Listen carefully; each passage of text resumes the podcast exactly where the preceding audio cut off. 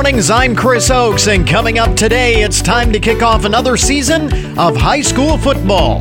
New head coaches at the area's largest and smallest schools have very different challenges in guiding their teams. We hear from the Findlay Trojans, Stephen Adams, and the Vanlue Wildcats, Lee Summers. Also, this morning, Marathon Center Executive Director Heather Clow gives us an update on the restart of local performing arts shows and the challenges that remain for the live entertainment industry. Award winning entrepreneur and philanthropist Tom Lewis explains why today's popular culture has it backwards when it comes to career and life success from his book, Solid Ground. And we have another collection of tasty and easy recipes from Kyra's Kitchen.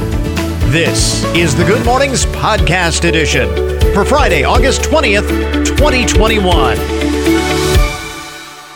My goodness, is it a big, big day today. Not only is it the first week of high school football, first Friday of high school football season, it is also, get this, National Bacon Lovers Day, National Chocolate Pecan Pie Day, National Lemonade Day, Virtual Worlds Day, World Mosquito Day. Could probably do without that one. And it is National Radio Day. So, I mean, what more do you need?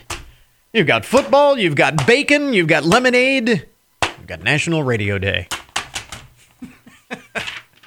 this is a big day. By the way, speaking of high school football and the fact that the crowds will be back this year when last year it was such limited capacity for the uh, for the games. Uh, the crowd is a big part of it.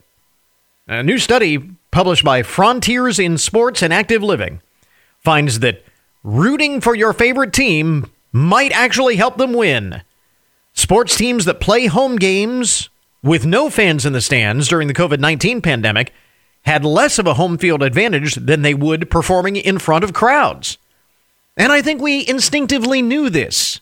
But last year's limited capacity crowds and empty stadiums gave researchers a chance to put it to the test. And they crunch the numbers and they find that there is indeed a home field advantage. It is a real thing.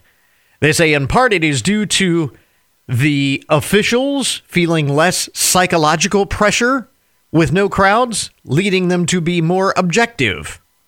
Okay. I, I know I know a lot of sports officials will uh, will dispute that, but that's what the numbers actually say, apparently. And the and the more objective the officials are, it says the fewer wins by the home team. So there is there is such a thing as a home field advantage, at least according to uh, to this study. Really looking forward to uh, the kickoff of high school football season. Some of the other uh, most interesting and buzzworthy stories to get your Monday morning started here. Look at this Toys R Us making a comeback. The retailer, it says, is teaming up with Macy's to sell toys on their website and open up Toys R Us stores within a store. So to be a mini Toys R Us pop up store within Macy's. The uh, pairing, it says, should help Macy's compete against the likes of Target and Walmart. And the pop up shop concept will be rolling out to 400 Macy's department stores next year. They say their uh, toy sales have grown in the past year as parents try to entertain their kids during the pandemic, and they expect the uh, toy comeback to continue, and so they've enlisted Toys R Us. Now, here's the here's the thing that I wondered when I saw this story. Toys R Us making comeback by put, putting their stores, pop up stores inside of Macy's, which is another struggling retailer. I don't know if that's necessarily going to be uh, all it's cracked up to be, but I guess we'll I guess we'll find out. In any event, Kind of an interesting uh, story there. We always have to have something to be worried about. And here is uh, the latest thing that will kill you. Apparently, it is hot dogs. Uh, findings come from a study at the University of Michigan. They say every hot dog that a person eats shortens their life by 36 minutes. every hot dog you eat shortens your life by 36 minutes. Um, the uh, study created a standardized way of assessing uh, assessing the carbon footprint and nutritional impact of almost 6,000 different foods, and the researchers found that on average, 0.45 minutes are lost per gram of any processed meat that a person eats in the U.S. So, nearly half a minute, we lose about 25, 30 seconds of our life for every processed meat that we eat in the U.S. I'm not sure that I buy this because I'm thinking if that's true, if every hot dog you eat shortens your life by 36 minutes, then that means Joey Chestnut is a zombie like 10 times over, isn't it? How many uh, hot dogs has he eaten in the uh, those hot dog eating contests? He, sh- he should have been dead 12 years ago. Um, now, I, I don't know if I buy it, but that's what they say. So 36 minutes, you shorten your life by every hot dog that you eat. Okay, then. Um, along those same lines, this is kind of interesting. Uh, almost half of Americans in a new OnePoll study say they are concerned that they will never have another pain free day in their lives. Uh, this study shows 2,000 Americans are asked about their daily schedule and the impact on their lives of dealing with common aches and pains. And almost half of respondents say that they will never have a pain free day again. On average, the typical American says they only have 13 truly pain free days out of the year. So you can make up this what you will, but I, again, I saw the story. My first reaction is do we have more pain these days? Are we suffering from more aches and pains? The average person asked in the poll feels six years older than they actually are because of the effects of aches and pains. So, do we have more aches and pains today, or have we just gone soft? You decide. And uh, let's see. What else is uh, going on? Oh, I saw this, which really surprised me. Um, we know that teenagers are very tech savvy, right? Uh, teenagers very comfortable around technology. They've lived with it all their lives as compared to older Americans who did not grow up with smartphones and tablets and laptops.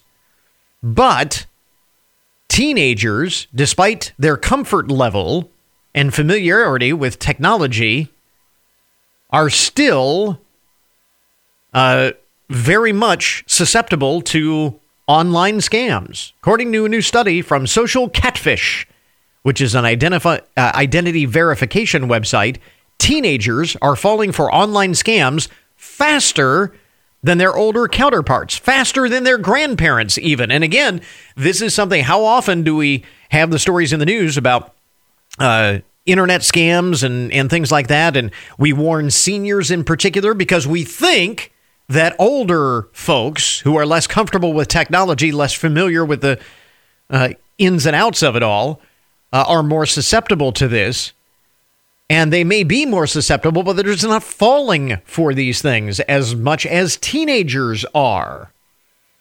Um, David McClellan, the president of Social Catfish, says when kids go to school, they learn about math and science, and they even learn about sex and drugs, but they don't learn about online safety.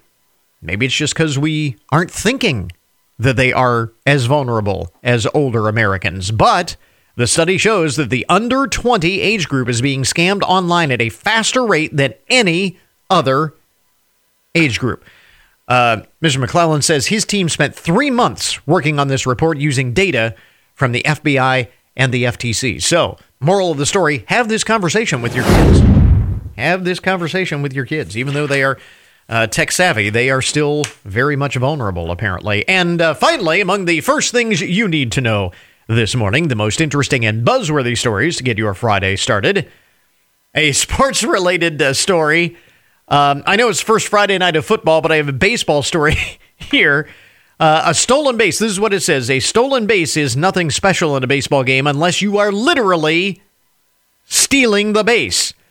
Milwaukee Brewers infielder Kolten Wong did just that Wednesday night in a game against his former team, the St. Louis Cardinals, after successfully stealing a base off nine time Gold Glove winner and former teammate Yadier Molina. Uh, Wong took the base, literally took the base, after his team pulled out a victory at Busch Stadium. In a video on social media, uh, Kolten Wong showed off the base and said, This one is mine, Yadi. now that is that is a stolen base. Uh, no two ways about it. And interesting stuff there. Anyway, some of the uh, most interesting and buzzworthy stories to get your Friday morning started here.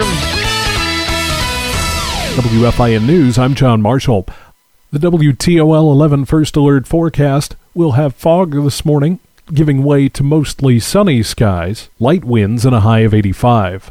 Humble Robinson Development has purchased a 35 acre site adjacent to the planned Amazon distribution facility on Findlay's northeast side.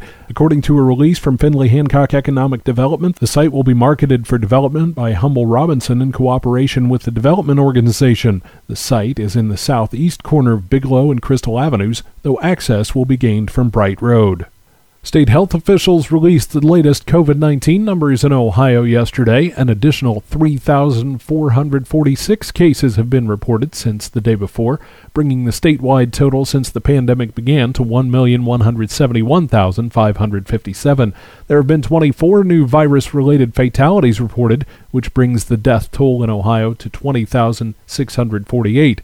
As many students return to class, the governor and the director of the State Department of Health are urging parents to vaccinate all children over the age of 12 against COVID 19. The Ohio State University Wexner Medical Center gave perspective on Thursday about the rise of hospitalizations related to COVID 19. ONN's Karina Nova has the details. During a press conference, officials said one in seven patients in the ICU are COVID patients. Just last month, that number was one in 37. Out of the 495 COVID patients at the hospital, about 1% were vaccinated. Karina Nova, ONN News. The Ohio Supreme Court has agreed to delay its ruling in a lawsuit seeking damages against Volkswagen over an emissions scandal. More from ONN's Daniel Barnett. The court ruled in June that a federal law doesn't preclude Ohio from suing the automaker for cheating on U.S. diesel emissions tests. At issue is the 2015 scandal in which the automaker was found to have rigged vehicles to beat the tests. The company paid more than $33 billion in fines and settlements. Volkswagen wanted the Ohio ruling delayed while it appeals to the U.S. Supreme Court. The state court agreed on Wednesday to that request. Daniel Barnett, ONN News. I'm John Marshall, WFIN News. Gonna jump right into it here this morning because it is time to kick off another high school football season. And we are so excited for the return of high school football and the return of full capacity crowds and all of the pageantry of the high school football atmosphere. Heading into a new season, new head coaches at both the area's largest and smallest schools have very different challenges in guiding their teams. Earlier this week on the Coach's Corner, our John Marshall spoke with Trojans, Findlay Trojans head coach Stephen Adams. Can you give us a little insight as to what type of offense we can expect from the Trojans this year? Yeah, uh, I mean, I'll just talk about the, you know what we have. What's guaranteed to understand is that we have guys on our perimeter uh, that are pretty explosive. You know, Ben Ireland. You know of our quarterback uh, Max Roth. Um, you know Justin Roth, that you know receiver, and a couple other weapons that we have at receiver too. We've had that experience for a couple of years with some guys who have played. Uh, so I think we're going to be pretty explosive, but we want to be able to be a balanced offense. And when we say balanced, it's not just uh, 50-50 run pass. It's really being able to throw the ball well it's also being able to run the ball well and doing whatever it takes to win a ball game. You've been in the program. Mm-hmm. You've been you've been at the Findlay City Schools. You know a lot about these young men, but now you come at it from a little bit of a different direction. I would assume that starting camp you had no real preconceived notions as to who would be in what position. So how has that gone? And can you give us a little bit about who is uh, going to be leading your offense to start the season? Yeah, so uh, you know, once again, I, I had a feel for kind of the guys and what we could do, just kind of seeing them two years ago. Um, and those guys coming back and being seniors, I knew kind of who were the go-to guys, but we also wanted to figure out who everybody else was at this point in time with us and with our offense and where we stand. So, you know, obviously, once again, you know, Ben Ireland at receiver, Justin Roth at receiver, uh, and then Max will be leading the leading the pack at the quarterback position, uh, senior with experience. Um, up front, you know, we have uh, Razik Crutcher, Matt Searles, two big seniors who are going to be playing offensive line for us, and also Luke Montgomery, who uh, has played primarily defense, but is committed to playing, being an offensive lineman this year as well too. So uh, definitely got a, a balance on, on, on all sides there uh, on offense. Uh, we're just trying to figure out more so importantly, we know who we want to be. It's time to go out there and figure out if that's who we are. Defensive philosophy. Uh, what what are you going to do with the Trojans? Yeah, uh, we want to be sound. Uh, we want to be simple and sound. Uh, you know, at the same time, multiple. So we want to what we think as simple, but it, it looks maybe complicated to the uh, offense. Uh, we want to get after the quarterback. We want to make him uncomfortable. We also want to be able to stop the run. I think about those key ingredients it takes when you see championship football. Unless you're the Kansas City Chiefs, uh, you see uh, a solid balance of being able to stop the run and get off the field on third down. And then on offense, obviously being able to run the ball and, and hit the shots when you have them. So we definitely want to attack. Uh, we want to be sound, but we want to be able to tackle and be fundamentally sound in all that we do. Defensively, who are you going to look to uh, to execute that plan?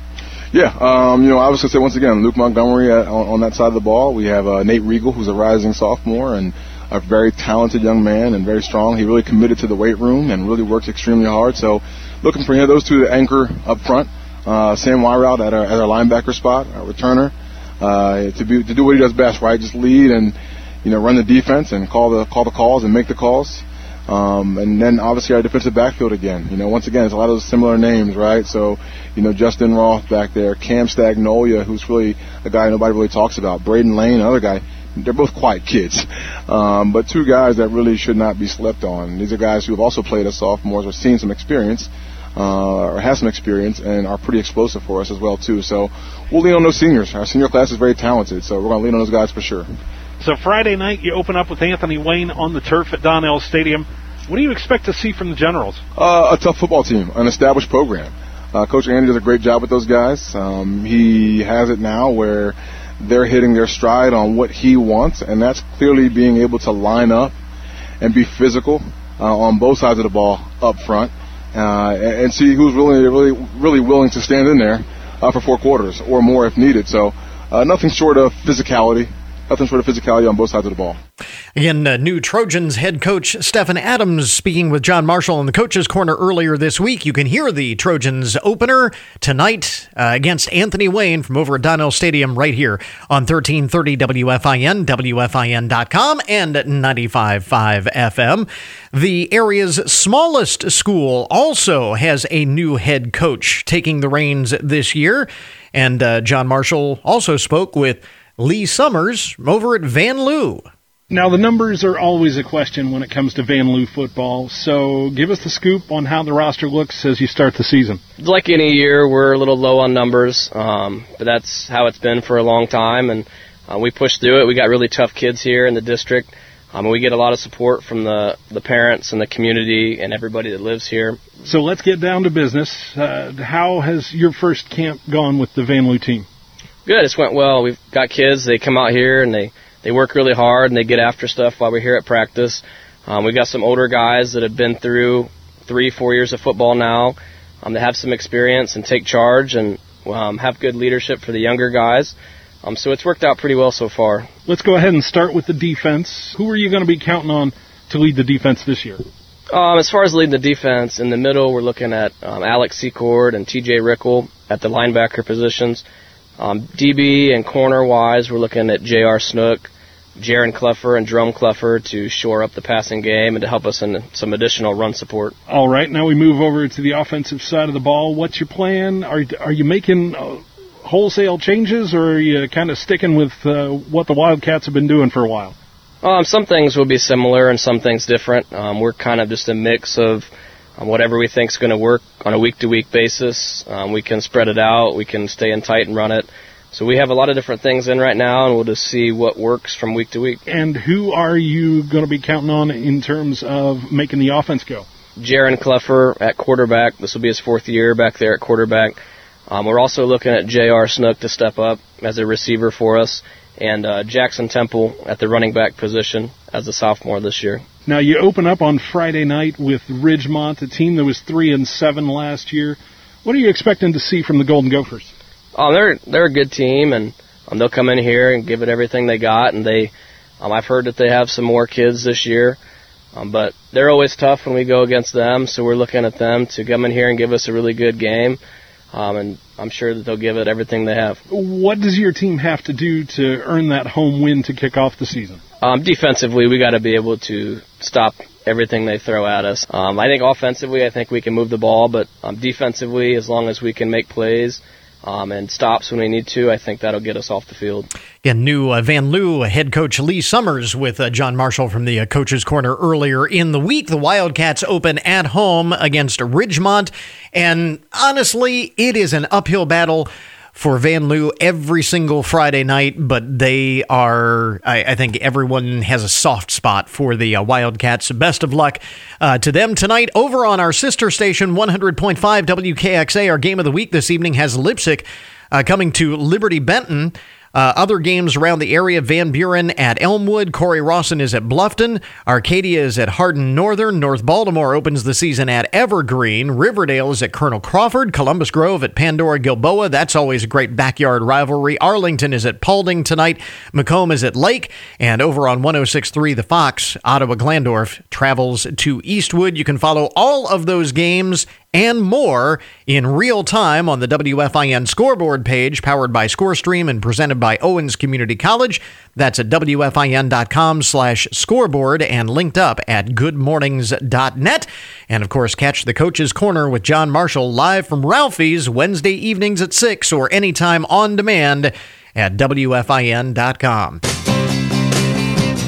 Well, you know, uh, here in just a few days, originally the Marathon Center for the Performing Arts was set to uh, host the uh, Fleetwood Mac tribute band Tusk for a uh, performance that uh, had to be had to be postponed. And uh, you know, we were talking uh, a little bit before we went on the air that when I first heard that that show had been postponed, I thought, oh no, here we go. But it was a totally non pandemic reason. Yes, it absolutely was. It was a weather related reason, but it yeah. was non pandemic, which was at least reassuring. yes, absolutely. Uh, you n- never want to have a uh, an equipment failure or anything like the uh, power uh, damage or lighting damage. yeah, yeah, yeah. The, the basically the box that powers all of our theater lighting just got a little damaged with the uh, storms that uh, came through yeah. a week or so ago. So uh, you never want to have that happen, but certainly it, it, could have been something much worse. Marathon Center Executive Director Heather Clow is with us. Uh, an update on the restart of performing arts shows locally, and how exciting is it to actually have stuff on the schedule once it, again? It is super exciting. I mean, we have a few more outdoor shows, and mm. then we're going to move inside and full steam ahead. Yeah, you know, we're excited. And we were talking a, a little bit that. Uh, it's it's such a challenge because so much of it is outside of your control. I mean, artists certainly have their criteria. Certainly, uh, right now with everything that's going on uh, about the requirements. As a matter of fact, you sent out a uh, uh an open letter to the community and to uh, your patrons, uh, ticket holders, and so on, talking about how some artists are asking for audiences to show proof of vaccination and and so on. And these are things that you just have to kind of deal with it or without outside of your control. Yeah, exactly. With every artist, we get what's called a contract rider. Right. I think people have heard of them. You know, mm-hmm. the whole only red M&M type of thing. right. Um, and more and more artist riders are saying that they're requiring proof of vaccination for not only the people backstage and on stage, but in the audience. Now, right now, we don't have any that are doing that. I've been in emailing with all the agents, and all of them are like, "Well, we prefer it." Um, no one has said flat out. Yeah, and it tends to be the bigger names. I think one of the big artists that started this push was Jason Isbell, mm-hmm. um, huge Americana guy. Yeah, um, you know, and he's he's requiring it. He's not going to perform if the venue can't comply. Yeah. So uh, a- again, that may come into play at some point, and as you said, has not yet.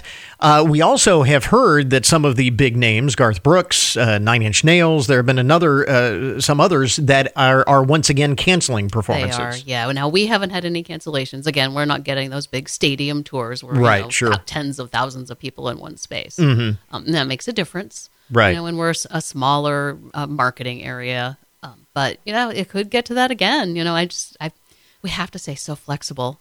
Yeah. And the theater and the arts have always been flexible, but this is just Well, that's what I was going anything. Yeah, that's what I was going to say. I mean, you're not uh, any stranger to um, you know demands of artists and and having to be flexible with your schedule because things can be fluid. But this has got to be unlike anything that you've ever seen before. It is. You know, Yeah. even if we have to remain flexible and and stay on our toes, there's this base that we could always rely on. This is how it works, and that just went out the window. You know, Mm-hmm. Yeah. a year and a half ago. Yeah.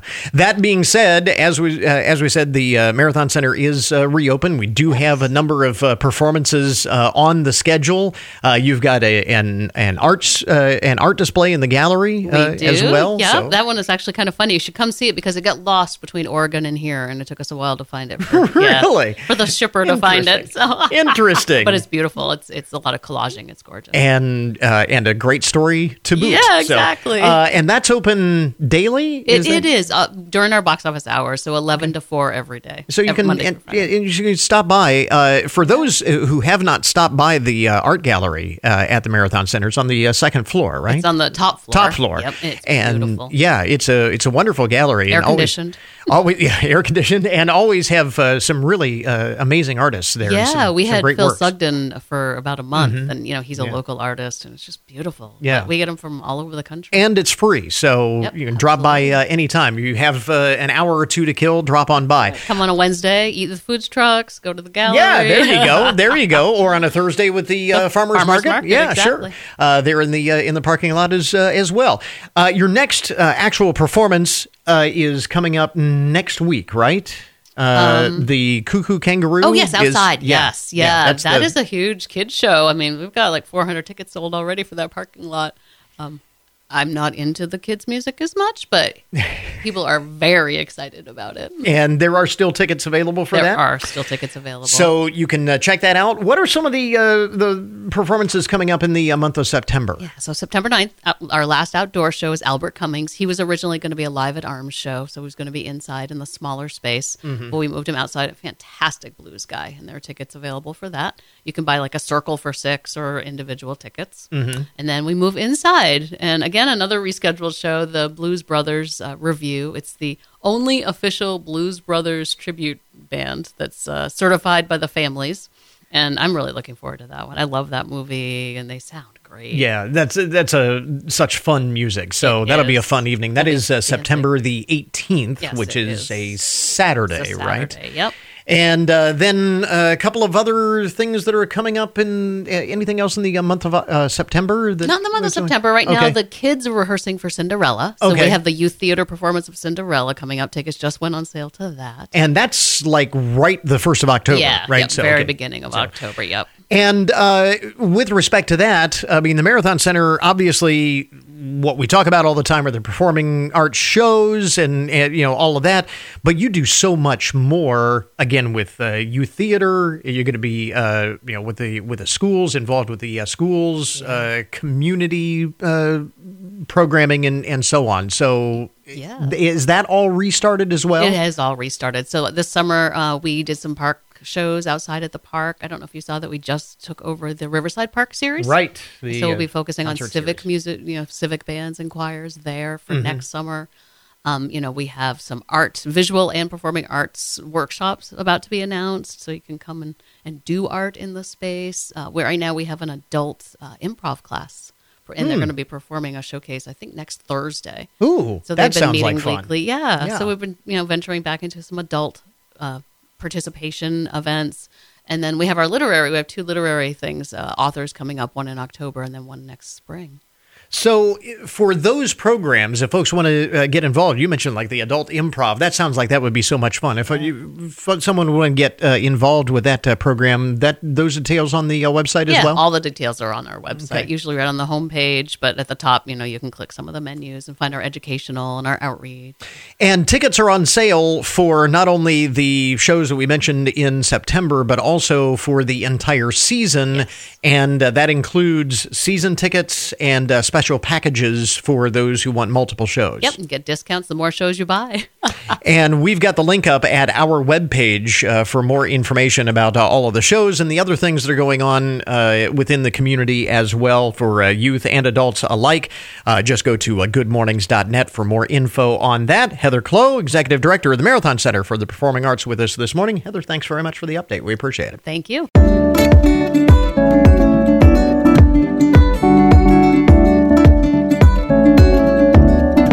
Next guest is an award winning entrepreneur and philanthropist who overcame some pretty significant career and health setbacks to reach the pinnacle of success and, more importantly, fulfillment in life.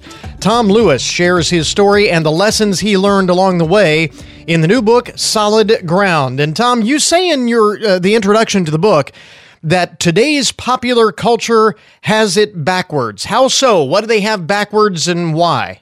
Well, um, I love that uh, part of the book. It's in the introduction, I'll just read the couple sentences. But it says, "To be successful in life, I've learned that you have, you have to put first things first. But today's popular culture has it backwards. You can't find your passion until you develop your work ethic. You can't find your purpose until you discover who you are. You can't find your happiness until you find your talent and help others. And you can't find success until you earn it." So that's that's what I mean by having it backwards. So, how do you define success then, based on everything that you have experienced? And again, you, we talk about career setbacks, which everyone has, health setbacks. We all have setbacks in life. So, how do you define success looking back on all of it? My definition of success is the gradual realization of a worthy ideal. And that came from uh, Earl Nightingale, by the way. I didn't make that up. But I think that's what success is. You know, it, it, it's gradual, and and your ideal has to be worthy. And uh, I think that's an important point for uh, young adults, especially, is to, you know, it's great to set goals, but you know, setting a goal to be a millionaire is not a worthy ideal. You know, setting a goal to be an outstanding uh, something is a worthy ideal. Mm-hmm. And so, uh, if you really uh, work hard and, and, fulfill your potential, you you will have success over time. I have to word this kind of carefully here. Much of the advice and the guidance in this book is aimed at young people, as you were just referencing, and you are not a part of that generation. Much has been made about how millennials and Gen Z uh, are, are different than generations that have come before. They're wired differently, they care about different things. How do you relate uh, to those changing mores of a young generation? Well, um, you know, really the uh, genesis of this book is um, my wife and I did college scholarships for 16 years to uh, sharp high school students in the Metro Phoenix area. And we would interview about 40 kids every year individually for about an hour each. And so I spent a lot of time with high school kids over that period of time, getting to know them and, and kind of beginning to understand how they think. And uh, about 2010, I started seeing a real shift in the, in their thinking. And I think looking back, it was because they were kind of the, the cell phone generation. Mm-hmm. But, you know, uh, I would ask students, you know, what do you want to do when you grow up? And they would say, I want to find my passion and, and live my dream, you know, and, and they've been, and then I'd ask them, uh, how important is career success? And they would say, well, it's kind of important, but I wouldn't pursue success to the point that I lost my happiness.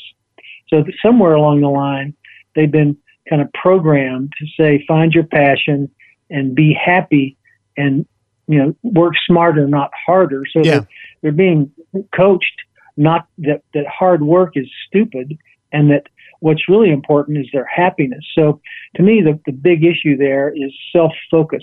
And um, I heard a quote the other day that someone um, said of a, of a wise man that gave advice to a mother on how to raise a son.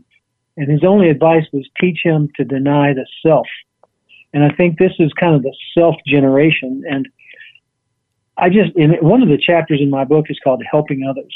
But we're, and there's another chapter on happiness. And, um, you know, I've, I've read a lot about it and I know a lot of the great thinkers, or I've read them, the great thinkers from Socrates and Aristotle to Dennis Prager. And, uh, you know, one of the keys to happiness is focusing on others. If you focus on yourself, that, that, that is more likely to lead to unhappiness. Mm-hmm. And so I think there's some, some important principles here that are, that this generation is, is missing. And, uh, you know, that's, I'm probably not the first person to think that. Yeah, well, that's what I was going to ask. Uh, you know, with all of that in mind, do you believe that that is the, the biggest myth that young adults are, are being sold today? Well, I have 10 myths that, uh, and that's, that's the first one. I would, and here's the myth following your passion and doing what you love is the key to success and happiness. That's the, that's the biggest myth I think that's out there. To me, the reality is that success is the result of talent, hard work, and persistence. Happiness naturally occurs when you help others, have gratitude, and grow as a person. So that's the reality uh, versus the myth. Yeah. Now, you made your fortune in the uh, real estate and home building industry primarily, hence the title of the book. How does that business relate to the solid ground that you advocate for those in you know other f- fields of pursuit? Well, solid ground, the phrase just came to me. And yeah. being a home builder, you know, I've I've had a lot of experiences with uh, with when you build a bound a bad foundation you you create a nightmare that you can never fix yeah. in a in a in a home construction world. And so we've had a few of those, and they never go away. And so, you know, if if you build your life, and now I'm talking about building a life. That's what we're that's what this book is about. Yeah. Building your life, and if you build your life on a bad foundation, it's the same way. Uh, you know, and and uh, so it, the the whole concept of, of solid ground is is kind of a step by step principle or set of principles. I, I kind of put it in a pyramid form where there's three different life strategies really. The first one is creating your foundation of success. And and that's that's the solid ground I'm talking about. And it begins with personal character, uh, and then hard work, setting goals, uh, having having self awareness, and then helping other people. And those are, to me, looking back in, in my life, all those things have, have been critical to my success. And had I not had those things, I wouldn't have achieved success. So that to me is the foundation of success. And then I go, that's, so that's one kind of strategy. The next one is reaching your potential. You know, I, I've read all the most recent uh, success books of my generation, and uh, none of them talk about talent too much. I mean, that's kind of a new phrase, but so my uh, uh, advice is don't worry about your passion. That comes over time and that changes. Find your talent, what you're really good at naturally with little or no effort, and go after that and align your career with your talent. And then I talk about making good decisions and taking risk and mm-hmm.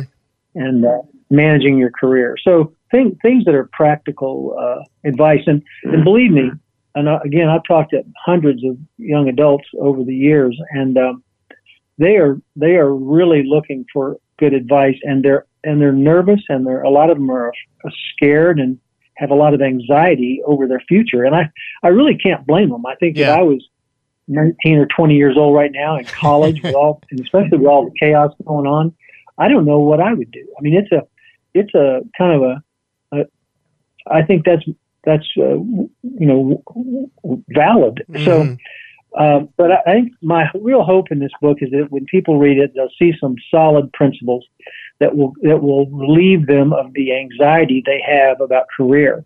You know, so many of these uh, these students they think they're trying to find the perfect job, and you and I both know that there are no perfect jobs, and that you you kind of have to learn yourself uh, what you want to do, and so you really just have to get started and uh, and move around. And uh, most people have multiple jobs, and by the time you've had four or five jobs, you're you, are you are getting pretty close to to the right one. So uh, that that's the way it works, and uh, nobody really teaches that. Uh, but uh, I think that's the truth.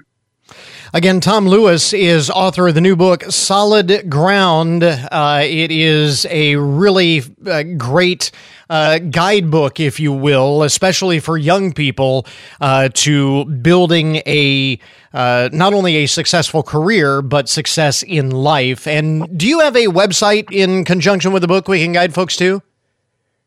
Yes, we do. It's called solidgroundbook.com. And uh, the book is also available on Amazon in uh, hardback, audio, and ebook. And I read the book myself, so uh, I encourage people to, to check it out. We will link up to it on our webpage as well. Tom Lewis, thanks very much for taking the time. We appreciate it.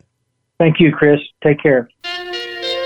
We interrupt this program to bring you a broken news alert. Today's update on the odd and unusual side of the news is brought to you as a public service, more or less, of Hancock County Veteran Services.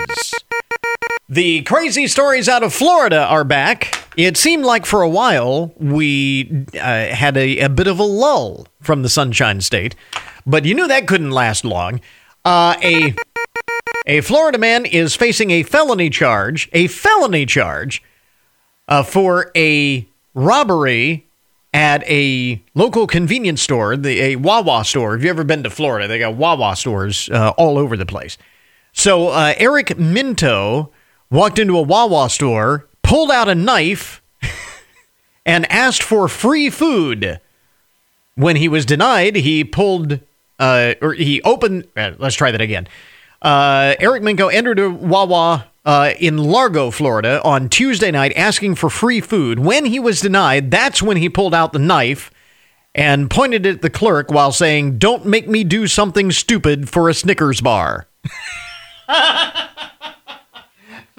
that is a direct quote, according to the clerk. Don't make me do something stupid for a Snickers bar. According to the police affidavit, the victim handed over the Snickers because he was in fear for his life.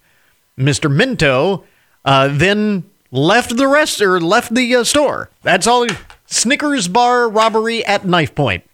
It's a felony charge because there was a weapon involved. Mr. Minto was tracked down uh, through, uh, I'm assuming, store security video, arrested for armed robbery and booked into the county jail where he is locked up in lieu of a $10,000 bond on the uh, felony count. Don't make me do something stupid for a Snickers bar. Well, guess what? You already did. Mm-hmm.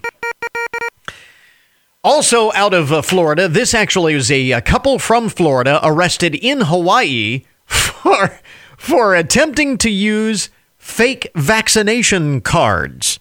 Because there's this whole thing. You want to go to the island of Hawaii, there's a whole protocol for proving your vaccination status.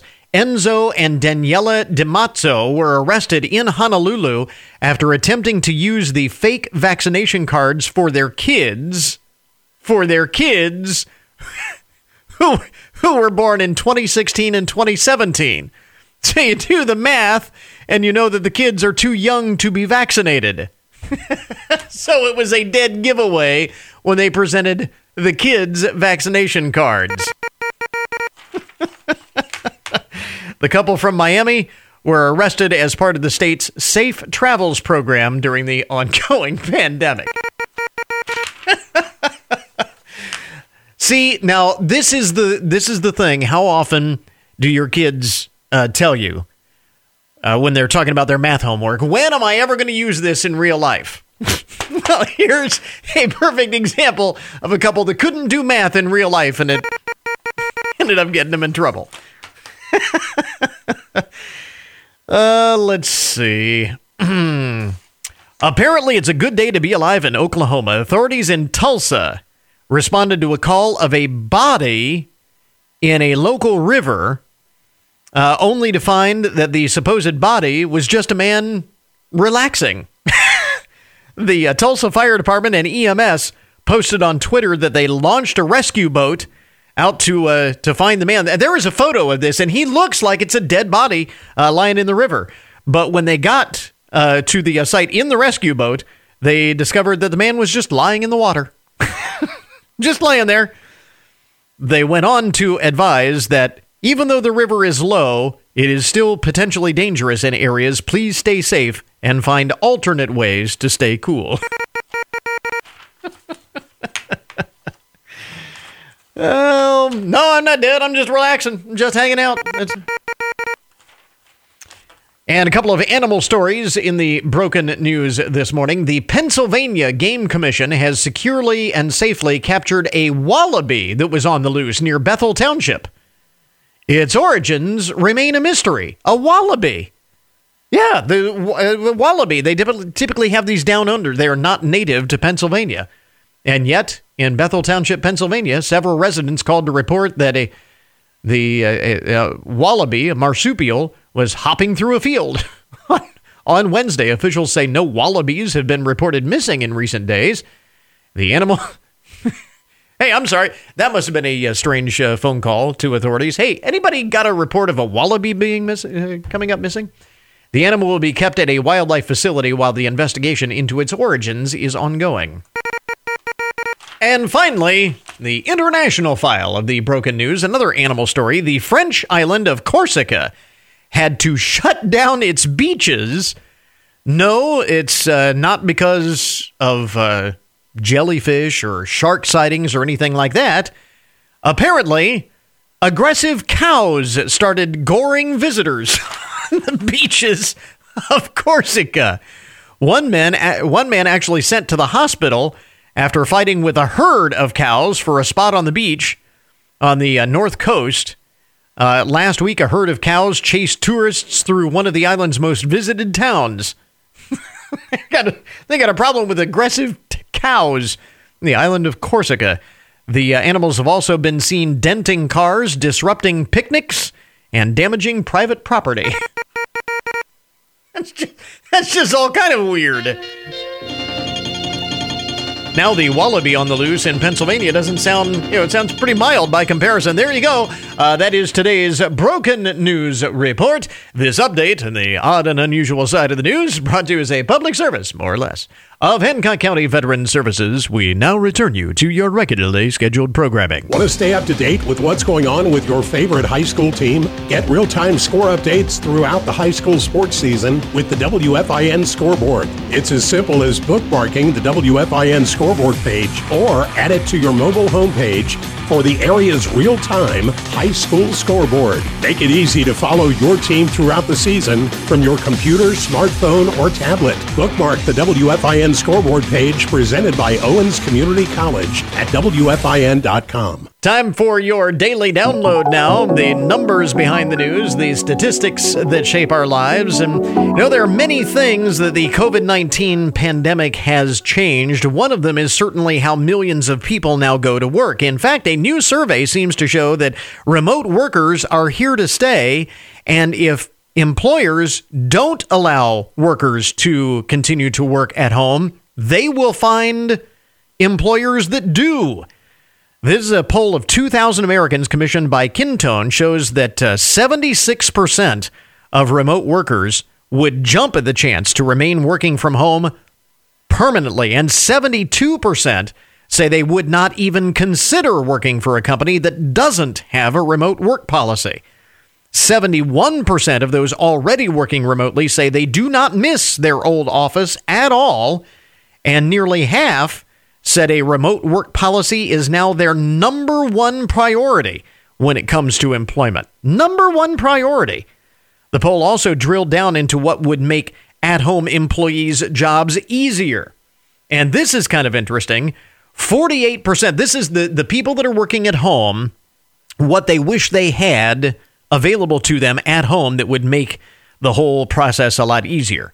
48% said better internet would uh, definitely make working from home easier. 38% want new office equipment. On the flip side, 36% said that their job is more difficult from home, and 34% say they are too distracted at home to work effectively. However, 71% said their work life balance finally balanced out when they could punch a clock remotely. 45% enjoyed the flexibility in their uh, schedule that working from home affords them. And 44% say they enjoy the ability to take breaks anytime they like, with the average remote worker doing so around every two and a half hours. That said, 29% responded that they have found themselves working more since they started working from home. Just over half, 51% of those polled, however, said they felt their work was acknowledged after the pandemic uh, sent them home to work. So, kind of interesting uh, stuff there uh, in terms of how people are thinking uh, about working from home. And I thought that was uh, really interesting. Uh, the number of workers that said that being able to work from home is their top priority. And if they uh, don't have an employer that will allow them to work from home at least part time, they will quit and find one who does.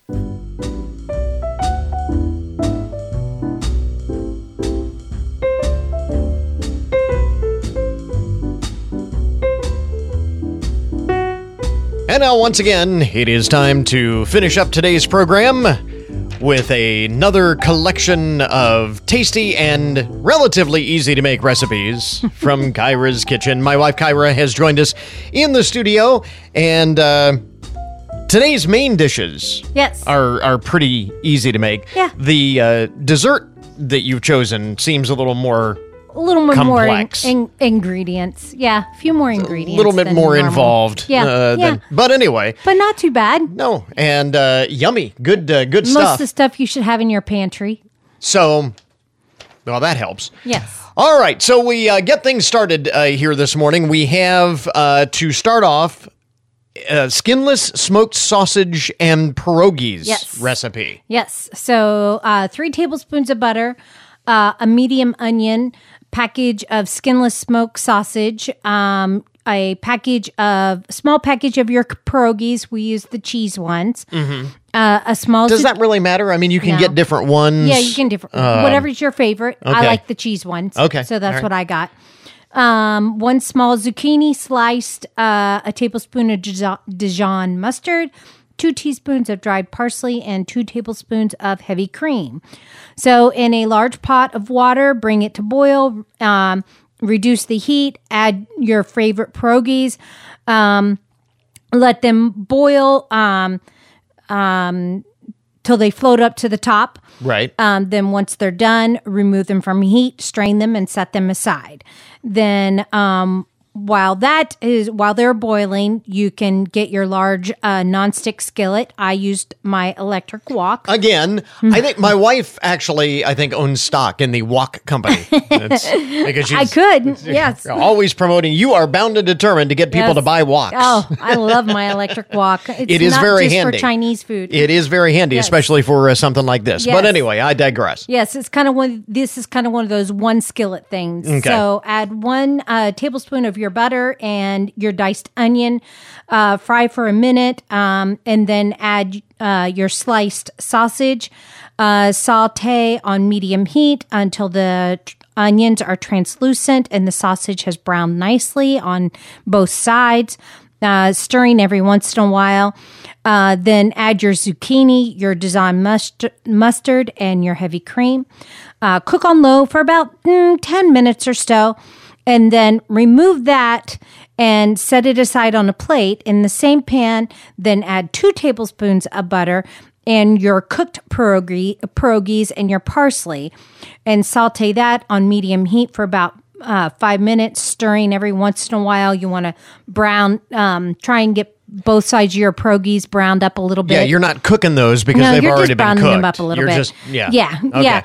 Um, and then uh, simmer on low. Um, add your other, add your sausage mixture, and then simmer on low for about another five minutes and serve. Simple as that. It's Yeah. actually more simple than Yeah. it, than it Yeah. sounds. But uh, but yeah, when when you're describing it, sometimes it seems uh, more uh, complicated than it actually is. Yep. But uh, uh, really yummy, really tasty. Uh, There, if you like uh, if you like sausage and you like pierogies, Yes. it's good stuff. Yes. To go along with that, we've got a recipe from for vinegar coleslaw. Yes. So a bag of your prepackaged coleslaw of your choice, uh, a half a cup of apple cider vinegar, a quarter cup of white wine vinegar, a quarter cup of vegetable oil, one cup of sugar, uh, give or take. Um, that's depending on your taste. Uh, two tablespoons of dried mustard, uh, one teaspoon of celery seeds, your salt and pepper to taste. So open your bag of coleslaw.